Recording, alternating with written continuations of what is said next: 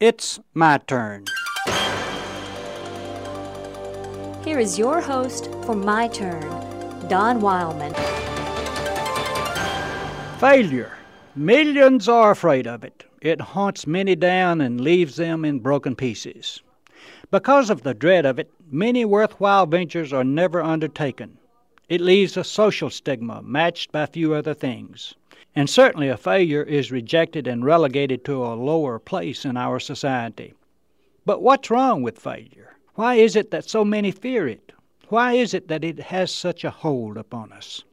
I guess that the reason many folks fear failure is that they have never learned that failure need not be fatal nor even final. One of the greatest men who ever served this country was a failure in business. Failing in business, he turned to law and was nominated as a candidate for the legislature of his state. His enemies made fun of him.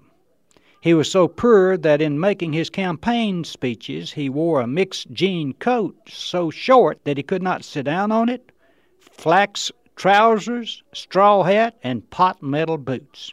He read under the trees a barefoot man and slept on the counter of the store where he worked. He had nothing in the world except his character and friends.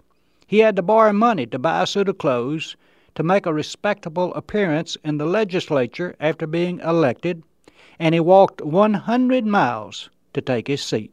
Oh, incidentally, his, his name was Abraham Lincoln. Again, what's wrong with failing? By whose standards do we judge failures? Could it be that some failures have heard the sound of a different drummer and thus are in step and we out? It was said that the Nazarene carpenter was a failure. You know that. They passed him as he hung on a cross and made fun of him. He who was to save the world couldn't even save himself. He was to institute a kingdom, he said, but the only kingdom that he had was made up of a bunch of ragtag, hobnob, run of the mill cowards who ran out on him. So they left him that day on the cross against a darkened sky outside Jerusalem. That was the end of him, they thought. Even his closest friends considered his cause a failure. They went back to their old jobs. But did he fail? We'd better be careful how we judge failures, for it could very well be that history will record our failures as people who most succeeded. Again, what's wrong with failing? If a person dreams a great dream, sets out in search of it, gives it his best, but doesn't quite reach it, what's wrong with that? Who is the failure? the person who gives his best to the best there is in him, or the person who likes security so well that he's afraid to try? You know, I'm going to try a lot of things in my life if I live long enough.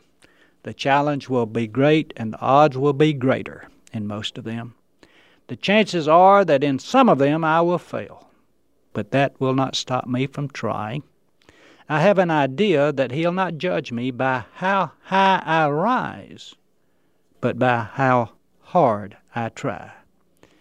And if, after giving my best, I do not make it, I will not have failed.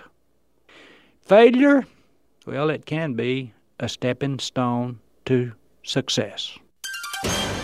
This has been My Turn with Don Wildman, a production of the American Family Association.